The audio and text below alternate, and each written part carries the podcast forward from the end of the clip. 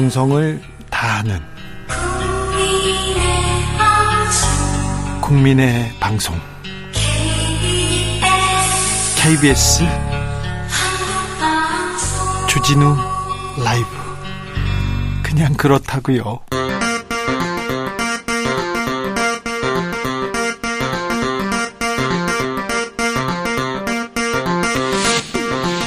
주진우 라이브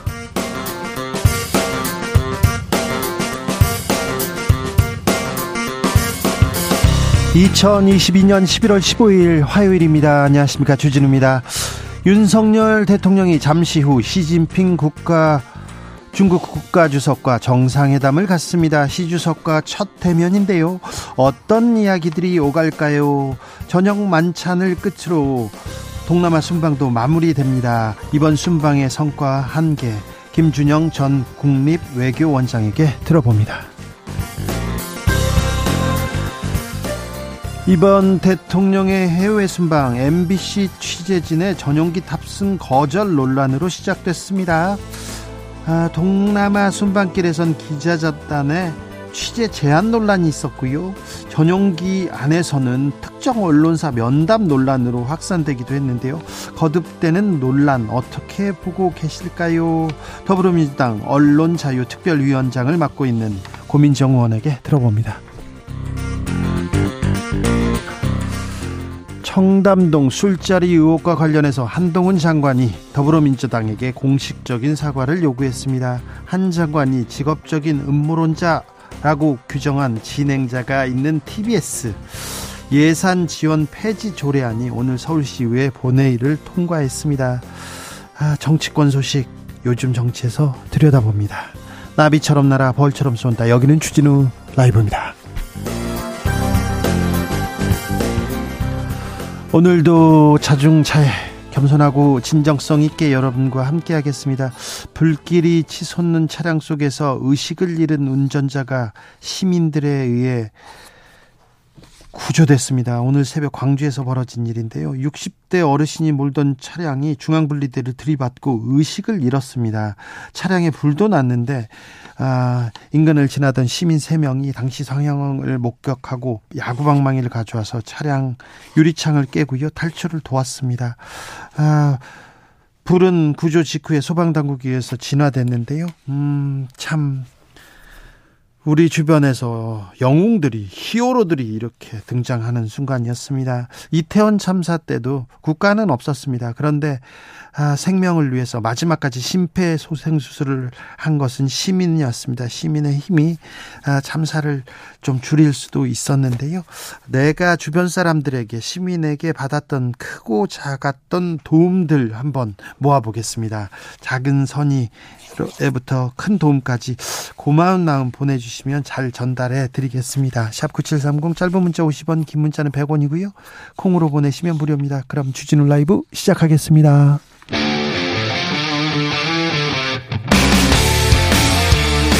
탐사보도 외길 인생 20년. 주 기자가 제일 싫어하는 것은?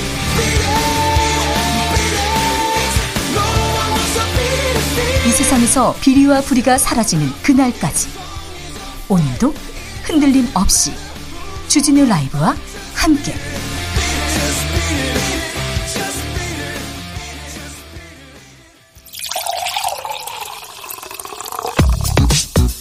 진짜 중요한 뉴스면 쭉 뽑아냈습니다. 주스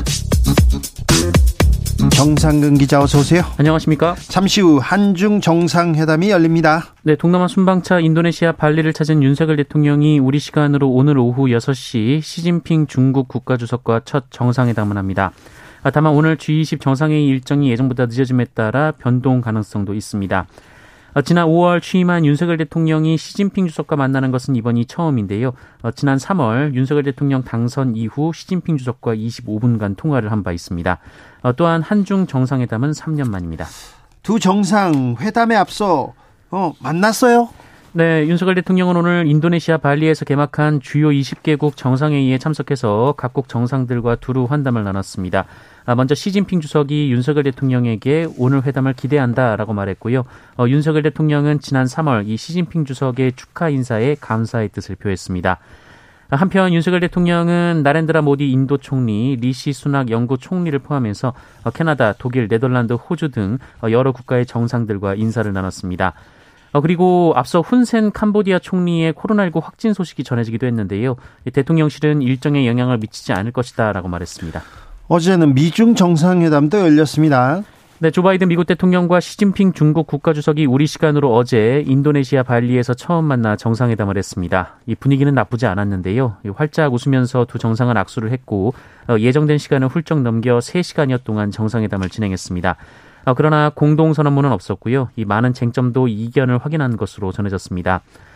특히 북한 문제와 관련해 백악관은 이 바이든 대통령이 북한의 도발적인 행동에 대해 우려를 표명하고 국제사회의 모든 구성원이 북한이 책임있게 행동하도록 촉구하는 데 관심이 있다는 점을 언급했다. 어, 이렇게 밝혔는데요. 네. 아, 반면 중국 왕이 외교부장은 이 시진핑 주석은 중국의 기존 입장을 서술했다라며 한반도 문제의 근본 원인이 어디에 있는지 직시하고 각 측의 우려, 특히 북한의 합리적인 우려를 균형적으로 해결하는 것을 견제해야 한다고 강조했다라고 밝혔습니다. 한미 정상회담, 한일 정상회담 있었는데 그런데 순방 기간 동안 언론 통제 이런 얘기가 계속 나옵니다. 네, 대통령실이 한미 정상회담과 한일 정상회담 현장을 공동 취재단에게 공개하지 않았습니다. 대체로 정상회담은 기자들에게 모두 발언을 공개하고 이 정상회담이 끝나면 기자들에게 브리핑을 하고 질의응답을 받는데요. 어, 대통령실이 전속 사진사 등을 통해서 사진과 영상을 편집해서 보냈습니다. 어, 오늘 한중 정상회담도 이렇게 한다라고 하고요. 어, 여기에 김건희 여사도 일정이 공개되지 않고 계속 사진만 나오고 있는 상황입니다. 또한 지난 13일 이 전용기 안에서 윤석열 대통령이 이 평소 친분이 있는 CBS 그리고 채널A 기자만 따로 불러서 전용기 안에 전용 공간으로 만난 것으로 알려졌습니다. 어, 이에 공사 구분에 대한 윤석열 대통령의 인식에 대한 의구심이 든다라는 비판이 나오고 있습니다. 이 부분에 대해서는 잠시 후에 고민정 의원과 자세하게 좀 얘기 나눠보겠습니다. 아, 이태원 참사 관련해서 음, 계속해서 용산에만 용산만 수사한다 이렇게 얘기가 나옵니다. 이상민 행안부 장관은 꼬리, 꼬리 자르기 아니라고 주장했어요. 네, 이상민 장관은 오늘 국회에 출석해서 현재 경찰 특수본 수사에 대한 비판에 대해 어, 당시 고생했던 분들이 1차 수사 대상이 된 것은 진상 파악을 위해서지 이분들을 다 처벌하라는 것이 아니다라고 말했습니다. 아, 이상민 장관은 꼬리 자르기는 전혀 아니라면서 지위 고하를 막론하고 책임 있는 사람은 책임져야 한다라고 말했습니다. 어, 또한 참사 책임과 관련해 대통령에게 사의를 표명한 적이 있느냐라는 질문에 말씀드리기 곤란하다라며 어, 대통령이 특별히 언급한 바도 없다라고 말했습니다. 어, 윤익은 경찰청장 역시 국회에 출석해서 지금 단계에서 가장 공정하게 수사할 수 있는 곳이 경찰 특수본이라면서 이 특검을 할지는 특수본 수사 결과에 따라 판단해야 할 것이다라고 말했습니다. 이상민 장관 혐의에 대해서는 어떻게 한답니까? 네, 경찰 특수본이 어제 이상민 장관에 대한 소방공무원 노동조합의 고발 사건을 이 고위공직자 범죄수사처에 통보할 예정이라고 밝혔습니다. 어제 이 소방공무원 노동조합은 이상민 장관을 직무유기, 업무상 과실치사상 혐의로 고발한 바 있는데요. 이 직무유기는 공수처법에 따라 고위공직자 범죄로 분류가 되고요.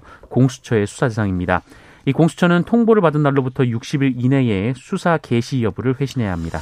이태원 참사에 대해서 어떤 노력을 정치권은 하고 있는지 잘 모르겠습니다. 솔직히 모르겠어요. 뭐 하고 있는지. 국정조사는 어떻게 된답니까? 야당 의원들 김진표 국회의장을 만났습니다. 네, 민주당과 정의당, 기본소득당 등 야권 3당 원내대표들은 오늘 김진표 국회의장을 만나서 이태원 압사 참사 관련 국정조사 추진을 위한 결단을 촉구했습니다. 어, 야3당은 오늘 24일 예정된 본회의를 이 계획서 처리의 시한으로 잡고 있는데요. 그 이번 주에 진행이 돼야 됩니다. 반면 여당인 국민의힘은 경찰 특수본의 수사가 진행 중인 만큼 지금 국정조사를 할 필요가 없다면서 반대 의사를 밝히고 있습니다. 국민의힘 강경하게 반대합니다. 이재명 민주당 대표의 측근 정진상 당대표 정무조정실장 오늘 검찰에 소환됐습니다. 네, 서울중앙지검은 민주당 이재명 대표의 최측근인 정진상 대표실 정무조정 실장을 오늘 오전 피의자 신분으로 소환해 조사 중입니다. 이 정진상 실장의 소환은 비공개로 이루어졌습니다. 이 정진상 실장은 지난 2013년부터 이 성남시 정책비서관, 경기도 정책실장 등으로 재직하면서 어, 유동규 전 성남도시개발공사 기획본부장 등 이른바 대장동 일당에게서 각종 청탁 명목으로 1억 4천만 원의 금품을 수수한 혐의를 받고 있습니다. 또한 사업 특혜 제공 대가로 400억여 원을 나눠 갖기로 한 혐의, 유동규 전 본부장에게 증거인멸을 교사한 혐의 등을 받고 있습니다. 초등학교, 중등학교에서 써야 되는 교육 교부금이 있습니다. 그런데 대학에 지원하기로 했다고요? 네, 정부가 고등 평생 교육 지원 특별 회계라는 것을 신설해서 이 초, 중등 교육에 투입되던 재원 일부를 고등 교육에 떼어주는 지방 교육 재정 교부금 제도 개편에 나선다라고 밝혔습니다. 어, 교육부와 기획재정부가 오늘 공식 브리핑을 한 내용인데요. 어, 11조 2천억 원 규모로 특별 회계를 신설하겠다라고 밝혔습니다. 11조 2천억 원이나요? 네, 정부는 상대적으로 여유가 있는 유, 초, 중, 고 교육 예산을 대학 교육에 투자해서 대학의 숨통을 틔우고 인재 양성을 지원 사격하겠다라는 취지입니다만 어, 이것도 반발이 큽니다. 네, 이 초중등 학생들의 수가 줄어든 것은 사실이지만 학급 과밀화 해소로 학습 학, 어, 학급 수와 교사 수는 증가를 했고 또 신도시 위주로 과밀 학급이 많은 상황이라 오히려 예산이 더 확대돼야 한다라는 것이 이들의 주장입니다. 어, 이에 17개 시도 교육청과 교원, 학부모 단체들은 서명 운동까지 한 바 있어서 갈등이 이어질 것으로 보입니다. 어, 갈등이 커질 것 같습니다. 어, 저희가 시간을 두고 자세히 좀 살펴보겠습니다. 서울시 의회가 TBS 예산을 지원하지 않기로 했습니다. 네, TBS 교통방송에 대한 서울시지 예산 지원을 중단하는 내용의 조례안이 오늘 서울시의회 상임위원회와 본회의를 잇따라 통과했습니다. 예, 서울시의회 국민의힘 의원 76명 전원이 공동 발의한 이 조례안은 어, 원안에서 시행일이 내년 7월 1일로 예정이 되어 있었으나 1년의 어, 유예 기간을 두기로 하면서 2024년 1월 1일부터 예산을 지원하지 않는 것으로 변경이 됐습니다. 이 국민의힘은 해당 조례가 TBS의 독립 경영의 길을 걷게 하기 위함이다라고 주장했습니다만 민주당은 상업 광고를 할 수 없는 TBS의 특성상 사실상 TBS의 생존권을 침해하는 것이다라고 반박했습니다. 정정자님께서 TBS 없어지나요? 이렇게 얘기하는데 어, TBS 연간 예산이 500억 원 중에서 70% 이상을 서울시 출연금으로 이렇게 쓰고 있는데요. 네, 문을 닫으라는 얘기인데 아, 아시다시피 TBS의 뉴스 공장이라는 프로그램이 있습니다. 그 프로그램이 국민의힘 의원들 그리고 서울시에서는 좀 마음에 안 든다 이렇게 얘기했는데 프로그램이 뭐 마음에 안 들면 프로그램을 비판하거나 프로그램에 대해서 얘기하는 것은 네 받아들여야죠. 비판할 수 있습니다. 그렇다고 해서 언론사를 이렇게 경영을 이렇게 못하게 한다. 이 부분은 어떻게 생각해야 되는지 이거는 언론 탄압 아닌지 이 부분 잠시 후에 저희가 깊이 고민합니다. 대통령 경호처가 경호 작전 중에는 군과 경찰 직접 지휘할 수 있도록 시행령을 개정한다고요? 네, 대통령 경호처가 대통령 등의 경, 경호에 관한 법률 시행령 개정안을 지난 9일 입법 예고했다고 이데일리가 보도했습니다. 이 경호처장은 경호구역에서 경호 활동을 수행하는 군과 경찰 등 관계기관 공무원 등에 대한 지휘 감독권을 행사한다라는 내용입니다. 경호처에서요? 네, 어, 윤석열 대통령의 이 서초동 자택과 한남동 대통령 공간 등엔 경찰이 배치돼 왔고 그 이후 그 청와대 이전 등으로 어, 그 경호 인력이 많이 들어가는 건 사실인데요. 어, 하지만 이 공무원 통솔권이 경호처로 넘어간 것은 대통령 경호법이 제정된 이래 이번이 처음입니다. 이 부분도 좀 자세히 좀 들여다봐야 되겠습니다. 군사 전문가하고 좀 자세히 물어보겠습니다. 코로나 상황은요? 네, 오늘 코로나19 신규 확진자 수는 7만 2,883명이 나왔습니다. 7만 명대네요. 네, 어제와 비교해 5만 명이나 늘었고요. 지난주와 비교하면 만 명이 늘었습니다. 코로나 조심하셔야 됩니다. 주스 정상근 기자 함께했습니다. 감사합니다. 고맙습니다. 음, 도움받은 경험이 있냐고 물었더니, 오, 너무 많네요. 9193님, 타이어 펑크 나서 멘붕 왔는데요. 마동석 닮은 트럭 기사님이 스페어 타이어 갈아줬어요. 와, 1582님, 오래전에요. 슈퍼하면서 옆집 아저씨가 많은 돈을 빌려 왔는데요. 술 한잔하고 그냥 놓고 가서 찾아준 일이 어, 기억납니다. 주인 아저씨가 너무너무 고맙다고 농사 지은 것을 줘서 많이 먹었습니다. 이렇게 얘기하는데, 아, 주고받고 이런 건 좋죠. 괜찮습니다. 네. 아, 박상우님 버스 놓칠 것 같아서 뛰어가다 꽈당하고 대자로 넘어졌어요. 근데 버스 기사님께서 친절하게 기다려 주시네요. 창피해서 제발 그냥 가시지 이렇게 생각했어요. 네, 저도 비슷한 경험 있었는데 9997님 아, 속상한 마음에 한잔하고서 집까지 걸어가고 있었는데 지나가던 택시 기사님이 안쓰러워 보였는지 무료로 집에까지 데려다 주셨어요. 김종국 기사님 감사합니다. 아, 네. 그 축 처진 어깨를 보고 이 기사님이 아셨던 거예요. 힘내라고. 아, 참 훌륭한 기사님이시네요. 김종국 기사님. 7489님, 제가 대한민국 국민으로부터 받은 최고의 도움은 양보 운전입니다. 우리 모두 나부터 양보하고 배려하면 사고 없이 모두 모두 안전할 것 같습니다. 여야 정도 양보하고 서로 배려 좀 해주세요. 제발요. 좀 잘못은 좀 인정도 좀 하시고요. 이렇게 얘기하십니다. 네.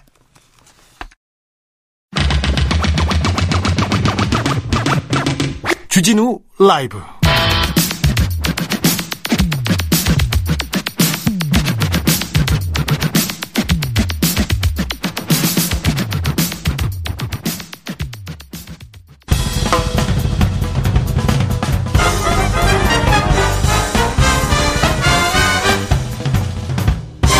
훅 인터뷰. 모두를 위한 모두를 향한 모두의 궁금증 훅 인터뷰 아, 윤 대통령의 순방 일정이 마무리 수순에 접어들었습니다. 그런데 MBC 전용기 타지 마 그러더니 또 언론 통제 논란이 있었습니다. 그리고는요 특정 언론사 기자만 이렇게 전용기에서 불러다가 또 얘기를 했다죠. 아 이런 와중에 12구 참사 국정조사는 접점을 못 찾고 있어요. 어디로 가는 건지 두루두루 물어보겠습니다. 더불어민주당 고민정 최고위원 어서 오세요. 네, 반갑습니다. 고생 많으시죠? 많이 뭐 고생은요. 네, 네. 음, 지금 한중 정상회담 직전입니다. 네. 어, 윤석열 대통령의 순방 마무리 수순인데 이번 순방 어떻게 보시는지 먼저 여쭙겠습니다. 뭐 여러 가지 논란거리들도 좀 있긴 하지만 전 이제 그런 것들보다는 그 지소미아가 부활된 것에 대한 좀 우려가 있고요. 예. 물론 이제 이전 정부 문재인 정부에 대한 그 그 뭐랄까요 분노가 많으신 윤석열 대통령과 현 정부인 것 같긴 하지만 그래도 어 당시에 일본 수출 규제 문제 때문에 우리가 했었던 하나의 방안이었거든요 그렇죠. 지소미아를 네. 폐기하는 것이 그런데 그것을 어떠한 일본 측으로부터의 사과나 재발 방지 조치에 대한 답도 얻지 못하고 한 것은 굉장한 굴욕 외교이다. 그러니까 일본 일본을 꼭 미워하라는 건 아니지만 그렇지만 일본이 도발하고 일본이 촉발한 그 바, 일이지 않습니까? 맞습니다. 그래서 최소한 사과의 말은 듣고 조치를 했어야 되는데 거기에 대한 우려가 좀 있고요. 또 한중 정상회담이 곧 열릴 텐데 과연 이 자리에서 이 현재 지금 미국 쪽으로 굉장히 좀 기울어져 있는 외교전을 계속 펼치고 계시는데 균형추를 어떻게 잘 잡을 수 있을 것인지 그래서 윤 대통령의 발언이 저는 굉장히 궁금합니다. 네.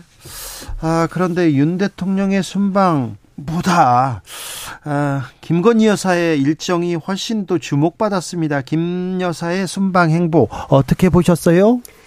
어, 왜 그렇게 다 비공개로만 할까? 네. 그러니까 여사의 일정 등은 비공개로 하는 경우들도 왕왕 있습니다. 네. 제가 그것 자체를 아예 하지 말라는 건 아니지만 최소한 순방을 통해서 메시지를 전파하고 싶을 때에는 기자 풀 기자를 한두 명이라도 함께 가는 게 맞지요. 네. 어, 왜냐하면 현장에서 여사가 어떠한 발언을 했는가, 그리고 그 주변에 있는 사람이 뭐 웃기고 있네와 같은 말도 안 되는 이야기를 하거나 행위를 하진 않는가를 어, 이렇게 감시해야 될 역할이 언론한테는 있는 겁니다. 예. 근데 지금 여사의 모든 일정은 비공개로만 진행되고 있기 때문에 좀 네. 우려가 많죠. 그렇죠. 비공개인데 계속 사진은 나옵니다. 자료 제공을 통해서 사진은 이렇게 나오는데 그렇게 사진을 많이 내보낼 필요가 있나 이런 생각도 조금 들긴 합니다. 그런데 네. 개인적으로 이거 하나 물어볼게요. 뭐 청와대 대변인을 하시고 그래서 좀 알 텐데 바이든 대통령 팔짱 낀 사진이요. 그거 아. 어떻게 보셨어요? 어, 그걸 가지고 국민의힘에서는 김정숙 여사도 마크롱과 팔짱 끼지 않았냐 네. 하던데 그 내용을 잘 보시면 아시겠지만, 어, 팔짱을 제대로 낀 거는 마크롱 여사이고요. 마크롱 대통령은, 어, 김정숙 여사에게 뭔가를 권유하면서 아마 여사의 팔짱을 껴가지고 이렇게 어딘가로 갔던 것 같아요. 네. 그 내용이 내용으로 이제 확인이 되고 있고, 근데 다만 김건희 여사께서 어, 바이든 대통령의 팔짱을 친분을 과시하고 혹은 뭐 뭔가 좀 그 윤활유의 역할을 하고자 의도는 하셨을지 모르겠으나 어, 사적인 자리가 아니잖아요. 네. 대통령의 부인으로서 대한민국을 대표하는 두 분께서 가신 거기 때문에 어, 조금 더 공적 마인드가 있었더라면 음, 그렇게 안 하지 않았을까. 저도 사실 조금 불편하긴 하더라고요. 아, 공적 마인드와 사적인 친분 이걸 또 네, 어떻게 볼지 어떻게 평가하는지 정재영님 비공개인데 사진은 왜 계속 나오죠? 이렇게 얘기 나오는데 자료 제공은 계속 하고 있습니다. 아무튼 김건희 여사만 나오면 이렇게 또 이렇게 비판하는 얘기가 나오고 또 여기에서 또 엄호하는 얘기가 나오고 그렇습니다. 아, 민주당 장경태 의원은 또 국민 국회 윤리위에 제소되기도 했고요. 아, 윤상현 의원은 도 공격이 도를 넘었다 이렇게 얘기하는데 아, 이 김건희 여사만 네. 나오면 이렇게 맞습니다. 네. 아마 정부 여당에서도 굉장히 곤혹스러울 거예요. 뭐만 예. 했다 하면은 계속 이런 논란을 끌고 다니시기 때문에 그렇기 때문에 더더욱 자신감 있게 기자들 앞에 서야 된다는 겁니다. 아하. 뭔가 숨기고 싶거나 가리고 싶은 게 없다면 그러지 않을 이유는 없는 거거든요. 근데 영부인이 되신지 대통령이 되신지 벌써 몇 달이 지났는데도 아직까지도 계속 이러는 걸 보면 어 그야말로 저는 쇼윈도 영부인이란 생각이 너무 많이 들더라고요. 네. 그래서 그걸 깨기 위해서는 어, 기자와 언론과의 접촉을 어, 좀 열어놓으셔야 된다 하고 좀 조언드리고 싶습니다. 네, 알겠습니다. 자, 청와대 대변인을 하셨고 지금 국회 가방위원이니 이 문제도 좀 여쭙겠습니다. 순방 전부터 사실 대통령 순방 굉장히 중요한데 그 성과, 그 의미 이 집중해야 되는데 순방 전부터 MBC 취재진 전용기 타지 마 이러면서 음, 논란이 생겼습니다. 순방 중에도 계속해서 어, 우리 음, 취재진을 취재진을 이렇게 조금 뭐라고 해야 되나 어, 응대를 안 한다 이런 얘기도 있었고요. 그리고 어, 전용기에서는 동행 취재 중에 기자 기자 중에 두 명만 이렇게 따로 불러서 얘기했는데 이거 전체적으로 어찌 봐야 됩니까? 저는 솔직히 어제 밤에 잠자기 전에 그 기사를 보고 네. 그 전에 이제 저 받, 받은 글이라는 식으로 내용을 받아보긴 했습니다만 제 눈을 의심했습니다. 네. 아닐 거야. 이건 최종적으로 확인이 돼야 돼. 아, 그럴 리가 설마. 수 네. 없고 있어서도 안 되는 일이 벌어진 거거든요. 근데 생각보다 기사가 별로 안 되는 것 같아서 저는 그게 오히려 놀라울 정도인데요.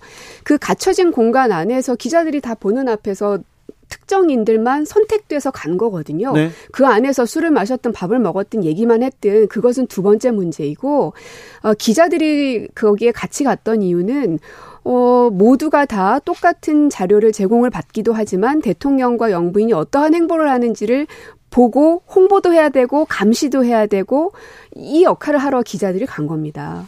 근데 선택적으로 이렇게 하는 것은 과연 어떤 마음일까? 그러니까 아까도 얘기 드렸지만 김건희 여사님도 마찬가지고 윤석열 대통령님도 그렇고 공적 마인드가 없는 사람이다. 그 생각밖에는 안 듭니다. 네. 조금 그렇죠. 아, 지난번에 지인을 전용기에 태운 것도 이런 여- 이 논란에서 또 또 또 연장선에 있는데요. 맞습니다. 그러니까 MBC도 그, 그 비행기 값이나 뭐 호텔 값이나 이런 걸 원래 다 재고, 그, 내죠. 본인들이 내고. 가는데도 배제된 거잖아요. 네. 근데 그 당시에 민간인은 보안각서나 이런 조치도 없이 그냥 태우고 호텔에서 재우고 했던 겁니다. 그러니까 본인한테 사적으로 관련이 있는 사람은 마치 자기 돈인 것처럼 무상으로 다 베푸는 것이 네. 과연 공적 마인드가 있는 사람이 가능한 일인가 저는 상상할 수가 없는 일이라 너무 네. 놀랍습니다. 대통령 되고 전용기 하나 뽑으셨나 봐요. 이렇게 지적하시는 분들도 좀 있더라고요. 아, 12구 참사 현안으로 좀 넘어가 보겠습니다. 왜 국정조사는 왜 정치권에서는 왜 이 사안을 어, 다루지 않는 겁니까? 이렇게 궁금해하는 사람 많습니다. 음, 그래서 지금 민주당에서는 서명 운동을 받고 있는데 어떤 분들은 그럽니다. 어차피 민주당이 다수 의석을 갖고 있으니까 할수 예. 있는데 왜 굳이 또 서명 운동까지 벌이냐.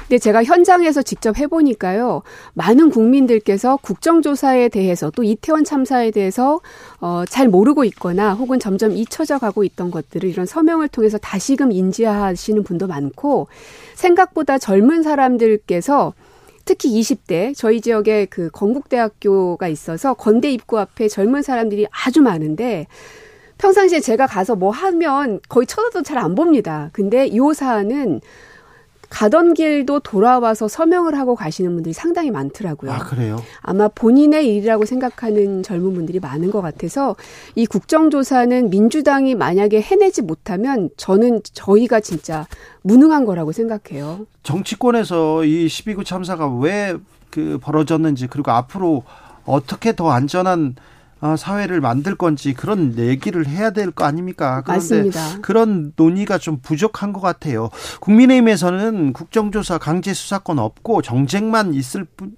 이다 절대 실효성 없다 이렇게 얘기하는데 여기에 대해서는 뭐라고 얘기하십니까? 그건 말도 안 되는 겁니다. 왜냐하면 지금 저만 해도 국정조사가 아님에도 불구하고 여러 방법들을 동원해서 자료들을 어, 받아내고 있거든요. 예? 근데 너무 더딥니다. 네. 오늘도 하나 서울시 관련해서 자료를 하나 저 그 브리핑한 게 있는데 네.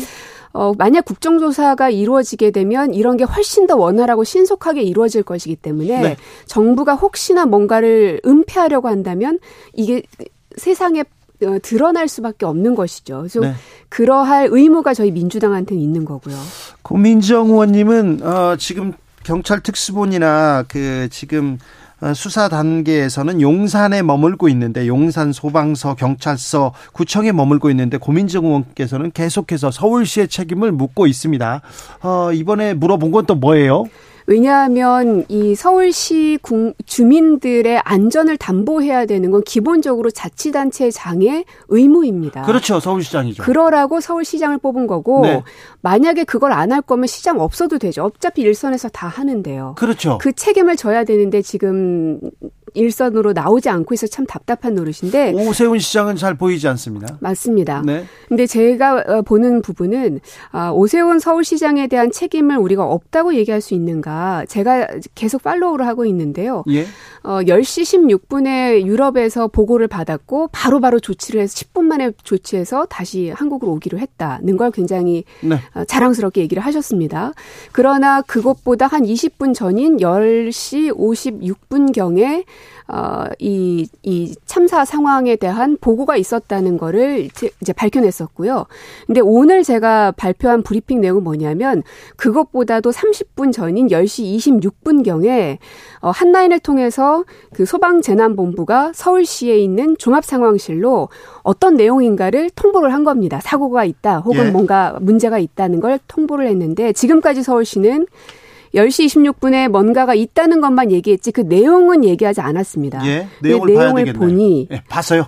압사 신고 많이 들어오고 있다라는 게 확인이 된 겁니다. 10시 26분에. 26분에. 네. 그러니까 그 얘기는 10시 26분에 압사가 일어나고 있다는 걸 보고를 서울시가 받았음에도 불구하고 10시 56분에 부시장이 여러 조치를 취했지만 부시장 또한 이 사실을 밝히거나 얘기하거나 때 다른 조치를 취하지 않았습니다. 그리고 오세훈 시장은 그로부터 또 20분여가 지났기 때문에 부시장들은 30분의 공백이 생긴 거고요. 오세훈 시장은 대략 뭐 50분에서 1시간가량의 공백이 생기는 겁니다. 그러면 50분에서 1시간 동안 신고를 받고도 서울시는 아무런 조치를 취하지 않았다는 건가요?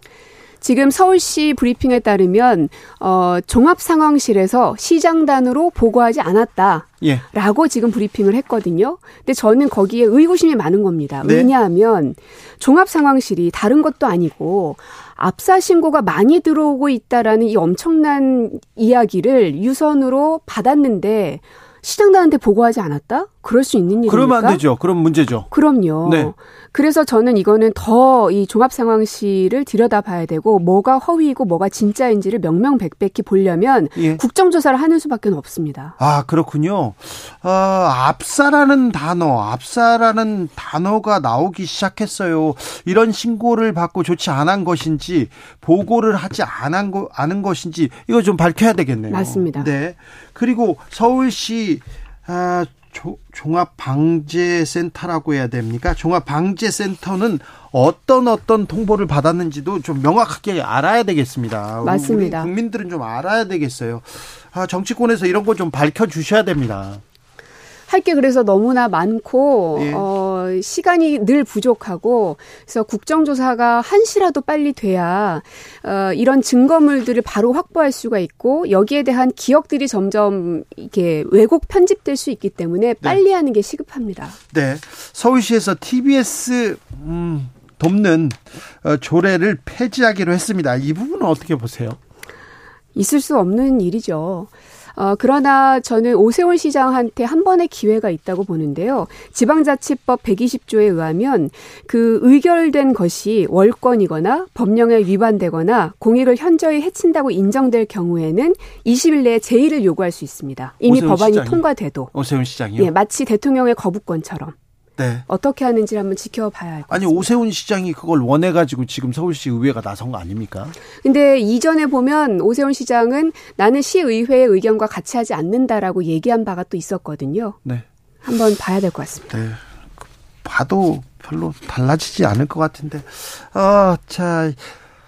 아, 이태원 참사 희생자 명단 공개한 것에 대해서는 어떻게 보세요? 어, 왜 정부가 음, 시도조차 하지 않았을까? 어, 물론 유족들의 동의가 기본으로 전제되어야 한다는 것에는 저도 마찬가지입니다. 네. 어, 그러나 정부는 어떠한 노력을 했을까? 그냥 무적, 무적, 무작정 막으려고만 했던 것 아닌가? 뭐 네. 이런 아쉬움은 좀 듭니다. 아, 더불어민주당 고민정 의원이었습니다. 감사합니다. 네, 고맙습니다. 교통정보센터 다녀오겠습니다. 이승미 씨.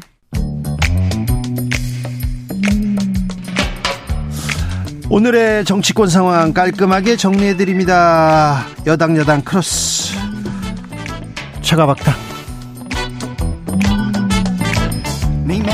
여야 최고의 파트너입니다. 자 최영두 국민의힘 의원 오셨습니다. 네, 아이고 예산 심사하는데 지금 숨이 가쁩니다. 네, 네 고생 많으십니다. 박성준 더불어민주당 의원. 네, 안녕하세요. 네. 네.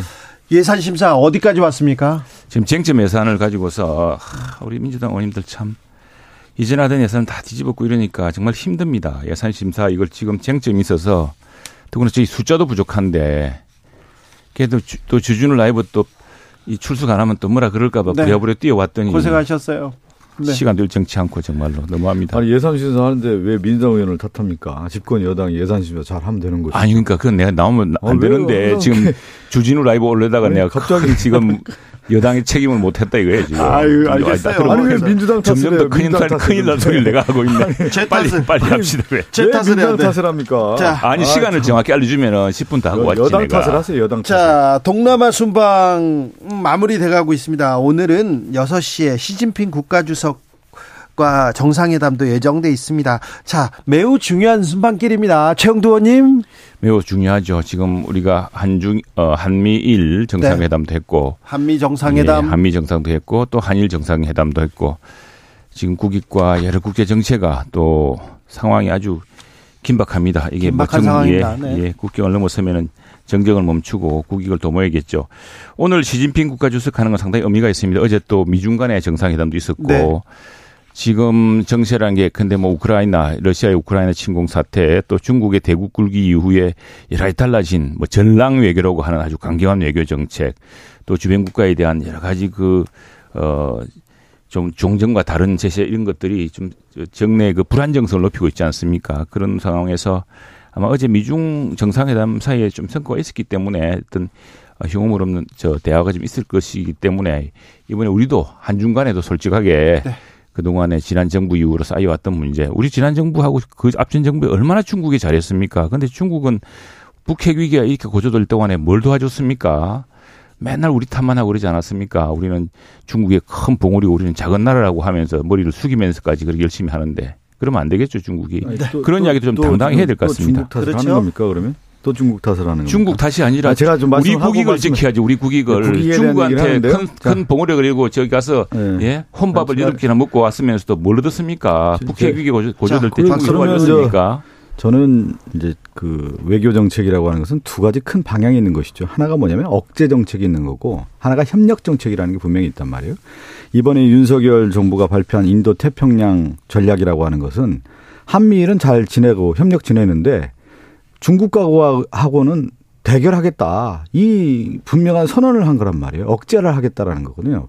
북한을 억제하겠다라는 전략과 중국을 억제하겠다는 전략을 명, 명명백백하게 선언한 전략이 돼버렸어요. 예. 그런 가운데 지금 얘기한 것처럼 이 모든 문제의 양산을 중국으로 돌렸다. 그랬을 경우에 앞으로 경제적인 문제라든가 또 하나가 뭐냐면 제가 협력이라고 하는 부분은 어떤 거냐면 적대적 대결에서 평화 공존으로 가는 것이 가장 중요한 건데 그러면 북한에 대한 억제 전략을 쓸 때 어떤 카드를 쓸 수도 있는 거예요. 중국을 카드를 쓸 수도 있는 거 아니겠습니까? 그것이 외교력이고 정치력인데 지금 윤석열 정부는 한미일이라고 하는 협력 정책 하에서 또 다른 억제 정책을 쓰면서 뭐냐면 외교력을 좁히고 있단 말이에요. 그것이 이번에 윤석열 정부의 항- 항상 제가 지적하는 거죠. 외교력의 한계가 지금 나타난 거예요.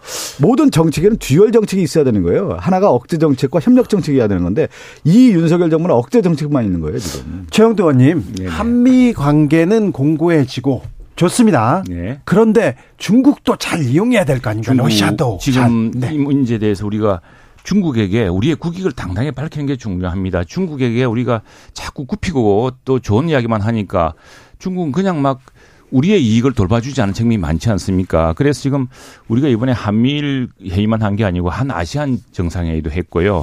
또 인태 전략이란 것도 궁극적으로 말하자면은 미국과 중국의 각축 속에서 우리 이익을 지키기 위한 것입니다. 다 그 인도나 또 일본 또 호주나 비슷한 고민 속에 있거든요. 일본, 미국하고도 잘 지내야 되고 네. 중국하고도 잘, 지내, 잘 지내야 됩니다. 근데 중국의 태도가 이전과 다릅니다. 중국이 지금 과거처럼 우리가 경제 협력 관계도 어, 공고해지는데 우리가 초격차를 유지할 때만이 중국이 우리에 대해서 손을 내밀고 이렇게 하는 걸 볼 수 있습니다. 과거에 이 World Trade Organization 그 국제 무역 기구에 중국을 가입시켜 주려고 제일 힘쓴 나라가 우리 대한민국입니다. 지금 세계 각 천안문 사태 이후에 북경 아시안 게임을 도와주지 않을 때 제일 도와준 것도 우리 한국이고요. 네. 자, 그건 이제 우리가 힘이 히- 우리가 좀 더 앞서 있을 때, 중국을 도와줄 여력이 있을 때, 지금도 중국이 모든 것에 대해서 심지어 사드 가지고 모- 모든 그 보복을 다 하면서 또 한국의 한류 콘텐츠를 제약하면서도 결코 거부하지 못하는 건 우리 반도체입니다. 반도체 기술 때문에. 저- 그래서 우리가 국익을 기반으로 우리가 중국하고 무지 잘 지내라 그랬죠. 얼마나 박근혜 대통령부터 문재인 대통령까지 얼마나 노력했습니까? 그런데 우리가 스스로를 지키기 위해서 북핵 위협이 고조되고 저렇게 언제 어디서나 어, 우리 저 대한민국과 또 주변 국가를 지금 핵 미사일로 공격할지 모르는 상황에서 아니. 중국도 대국이라면은 또 NPT를 지켜야 되는 국가라면은 역할을 해야 됩니다. 이 점에 대해서 말씀하죠. 우리가 오늘 당당하게 네. 이야기해야 되고 예. 한중 간의 그 우호 협력의 전통적 우호 협력에 우리 한국이 기여했던 역할을 중국이 잊지 말기를 좀 당부해야 우리, 됩니다. 우리, 구- 우리의 국익을 위해서 중국과도 잘 지내야 되는 것이죠. 네. 경제적인 교류에서 우리가 얘기하는 low politics 차원에서 경제 교류가 굉장히 중요한 게 있기 때문에 또 경제 안보라는 측면도 있는 거 아니겠습니까? 그런 면에서 중국하고 잘 지내야 되는 건 당연한 거고 지금 국익을 얘기해서 제가 한 말씀 드리는데 미국의 전략이라고 하는 것이 2016년도부터 인도 아시아 회귀 정책 그러면서 오바, 오바마 정부에서 아시아 회귀 정책하고 트럼프 정부에서 태평양 사령부를 인도 태평양 사령부로 만든단 말이에요. 이것은 대중국 봉쇄 정책, 대중국 견제 정책이에요.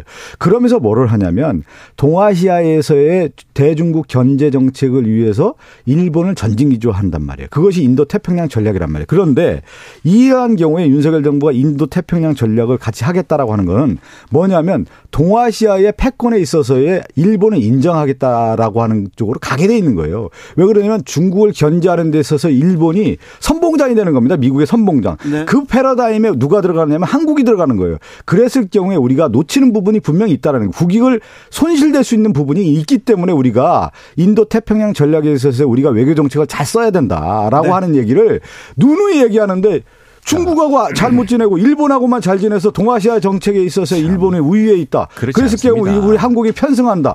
이게 과연 자, 우리의 국익에 맞느냐에 않고요. 대한 부분을 지적하는 겁니다. 자, 저는 오히려 민주당이 과거 우리 김대중 대통령 시대를 한번 돌아보죠. 김대중 대통령은 일본을 굉장히 유연하게 이용했습니다. 네. 오히려 북일 관계를 진전시켜 가지고 한반도 평화라든가 북한의 비핵화를 앞당기려고 했어요. 고위점미를 방북하게 했던 것도 김대중 대통령입니다. 예. 그런 큰 원대한 외교 전략이 있었던 거죠. 우리가 지금 인태 인도 태평양 프레임워크라는 것도 호주가 그렇습니다. 호주가 안미 경중이었습니다. 인도도 마찬가지입니다. 인도, 호주, 일본. 일본도 비슷합니다. 일본도 중국하고 사이가 우리보다 좋습니다. 그 사람들하고 그 저 중국에는 친일파들이 친 지일파들이 있고 또 중국에 일본에도 지일파들이 있고 우리보다 더 관계를 열심히 합니다. 왜 경제적 이해관계 때문에 또 안보적 이익 때문에 자 그런 속에서 지금 미중 간의 패권 갈등 속에서 특히 중국이 종래에 우리가 알던 글로벌 규범 속에서 다른 행동을 하고 있지 않습니까? 지금 당장 그 아시안 국가만 하더라도 우리랑 새로운 협력의 기반을 가질 수 있게 됐던 것은 필리핀이라든가 베트남이라든가 이런 나라들 같은 경우에 영해 문제, 영토 문제가 지금 중국이 갑자기 섬을 만들어 가지고 자기 땅이라 주장하니 그 나라들이 얼마나 그래서 강대국이 우리가 우크라이나에서 봤지만 강대국이 어떤 강력한 힘을 바탕으로 한 현상 변경을 하려는 것을 같이 막자는 이런 공동의 전략이 있는 겁니다. 알겠습니다. 아, 두 분은 두 분 얘기하시니까 내가 한 마디만 간단히 얘기하는 필요가 있는 것 같아요. 네. 지금 미국의 인도 태평양 전략이라는 게 인도 태평양 경제 프레임워크라 됐든 아니면 쿼드라고 하는 군사 문제가 됐든 아니면 반도체 칩이 됐든 다 중국 봉쇄 정책이란 말이에요. 그랬을 경우에 중국이 아니 제가 한 말씀만 드리고 그렇다 그랬을 경우에 제가 말씀드린 정책이라고 하는 것은 두 가지가 같이 가는 거예요. 적대적 대결에서 평화 공존을 가기 위해서는 하나가 뭐냐면 억제 정책과 협력 정책을 적절하게 쓰는 거예요. 근데 윤석열 정부는 모든 게 지금 억제 정책이라는 네. 거예요. 아, 두 분 모시고 그 부분을 저는 참 답답하다는 음, 겁니다. 그렇지 않고요. 그게 아, 그렇지 않습니다. 동북아 평화와 네. 이 외교 정책에 대한 거를 두 분 모셔 가지고 한 5시간 이렇게 토론하면 좋겠는데 맞습니다. 네, 그건, 여기 짧게 그건 예, 그건 굉장히 전략적으로 생각이 되고 자.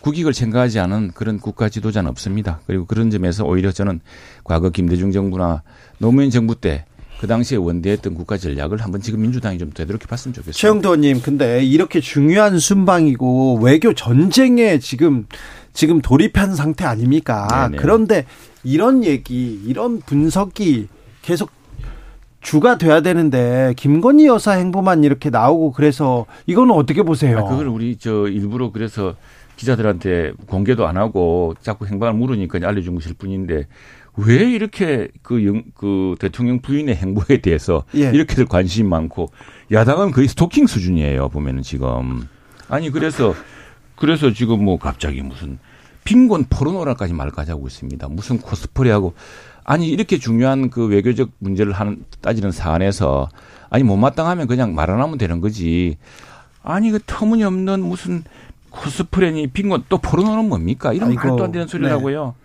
아, 아니, 너무 심합니다. 세상에 한성준 의원이 이성을 상실한 것으로 보입니다. 아니, 이성을 상실하는 게 아니라 대통령 부 여사가 이렇게 어, 언론에 부각이 되고 언론에 관심이 되는 이유가 뭘까요?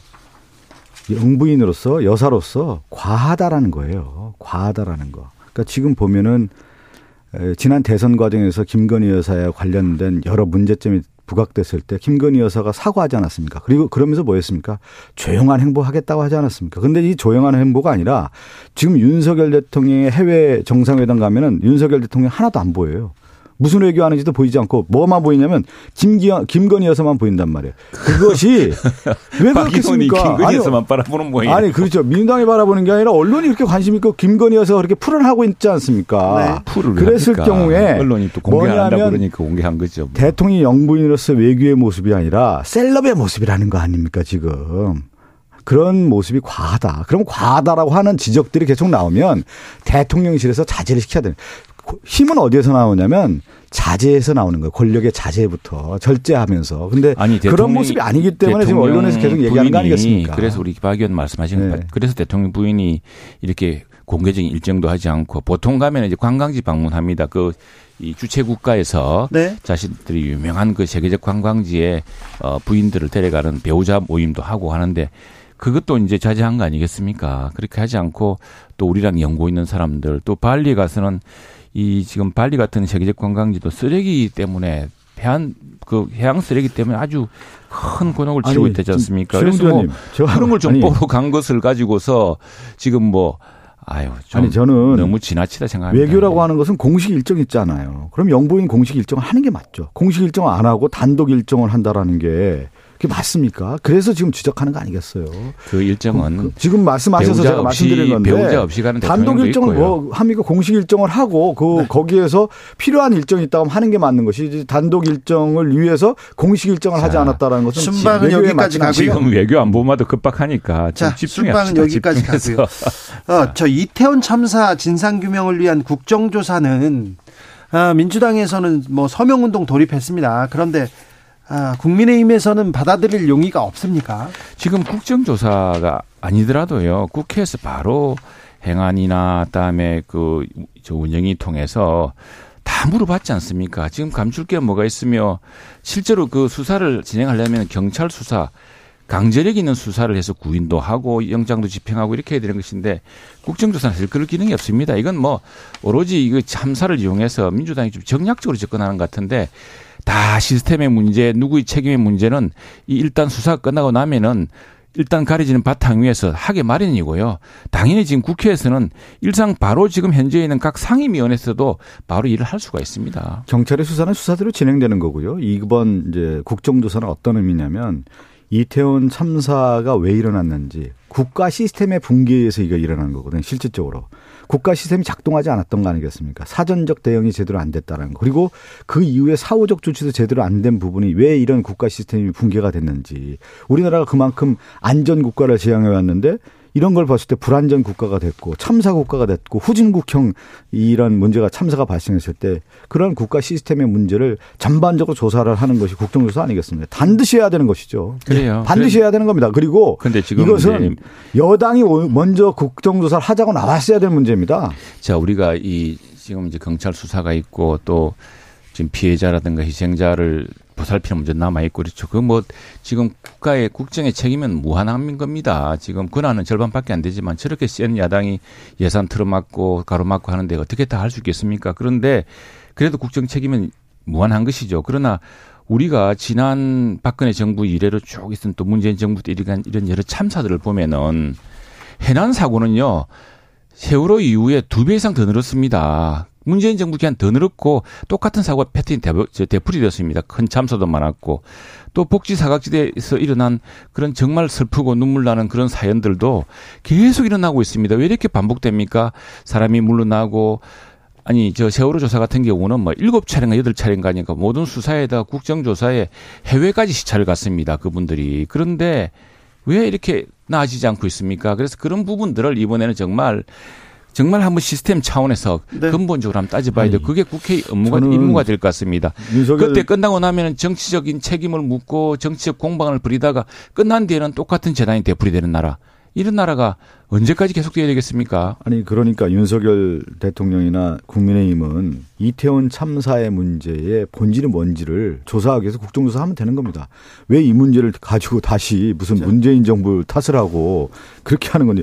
아니 저는 조사도 때가 있고 방법이 있습니다. 그냥 지금 경찰 조사를 하는데 그걸 가지고서 윤석열 정부는 남탓 정부예요. 자 기자 출신 최영도 의원님 그거 물어볼게요. 전용기에서 네. 네, 네. 가까운 기자 두 명 이렇게 불러다 얘기한 거 그건 어떻게 보셨어요? 짧게만 전혀 뜻밖의 질문을 물어보시네요.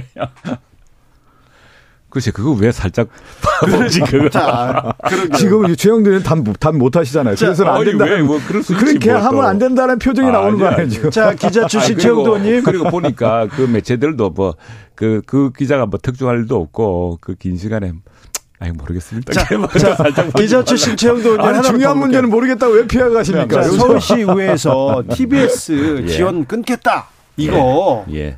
차라리 그냥 뉴스 공장 그만두게 하면 되는 거 아닌가 이런 생각도 하는데 이거 언론 탄압이냐? 아, 아 언론 탄압이란 지적도 나와요. 언론 탄압 무슨 말 모든 말마다 언론 탄압이 뭔지를 우리 지난 정부에서 안 봤습니까? 진짜 언론 탄압 때는 아무 소리 안 하시더니 진짜 언론 탄압이 뭡니까?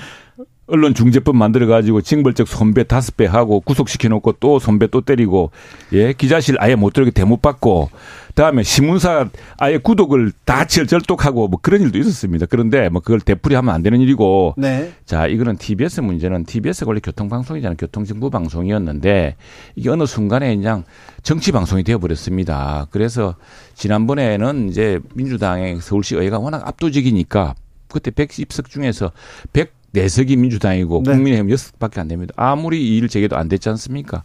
자, 시민의 여론이 바뀌었지 않습니까? 그러면 교통방송에서 정말 요구하는 바들 대로 해야 되고 이게 또 문제는 뭐냐면은 교통방송이 그러면은 그 뭐 재단으로 만들어 가지고 독립적으로 하지도 않고 아무런 모든 예산은 모든 예산은 견제와 그 감 저 어떤 평가가 따라야 되는 건데 그것도 없이 좀 무한정 게몇 사람의 그 정치 성향대로 한다는 게 말이 안 되지 않습니까? 아니 좀 답답한 게 좀 크게 좀 갔으면 좋겠어요.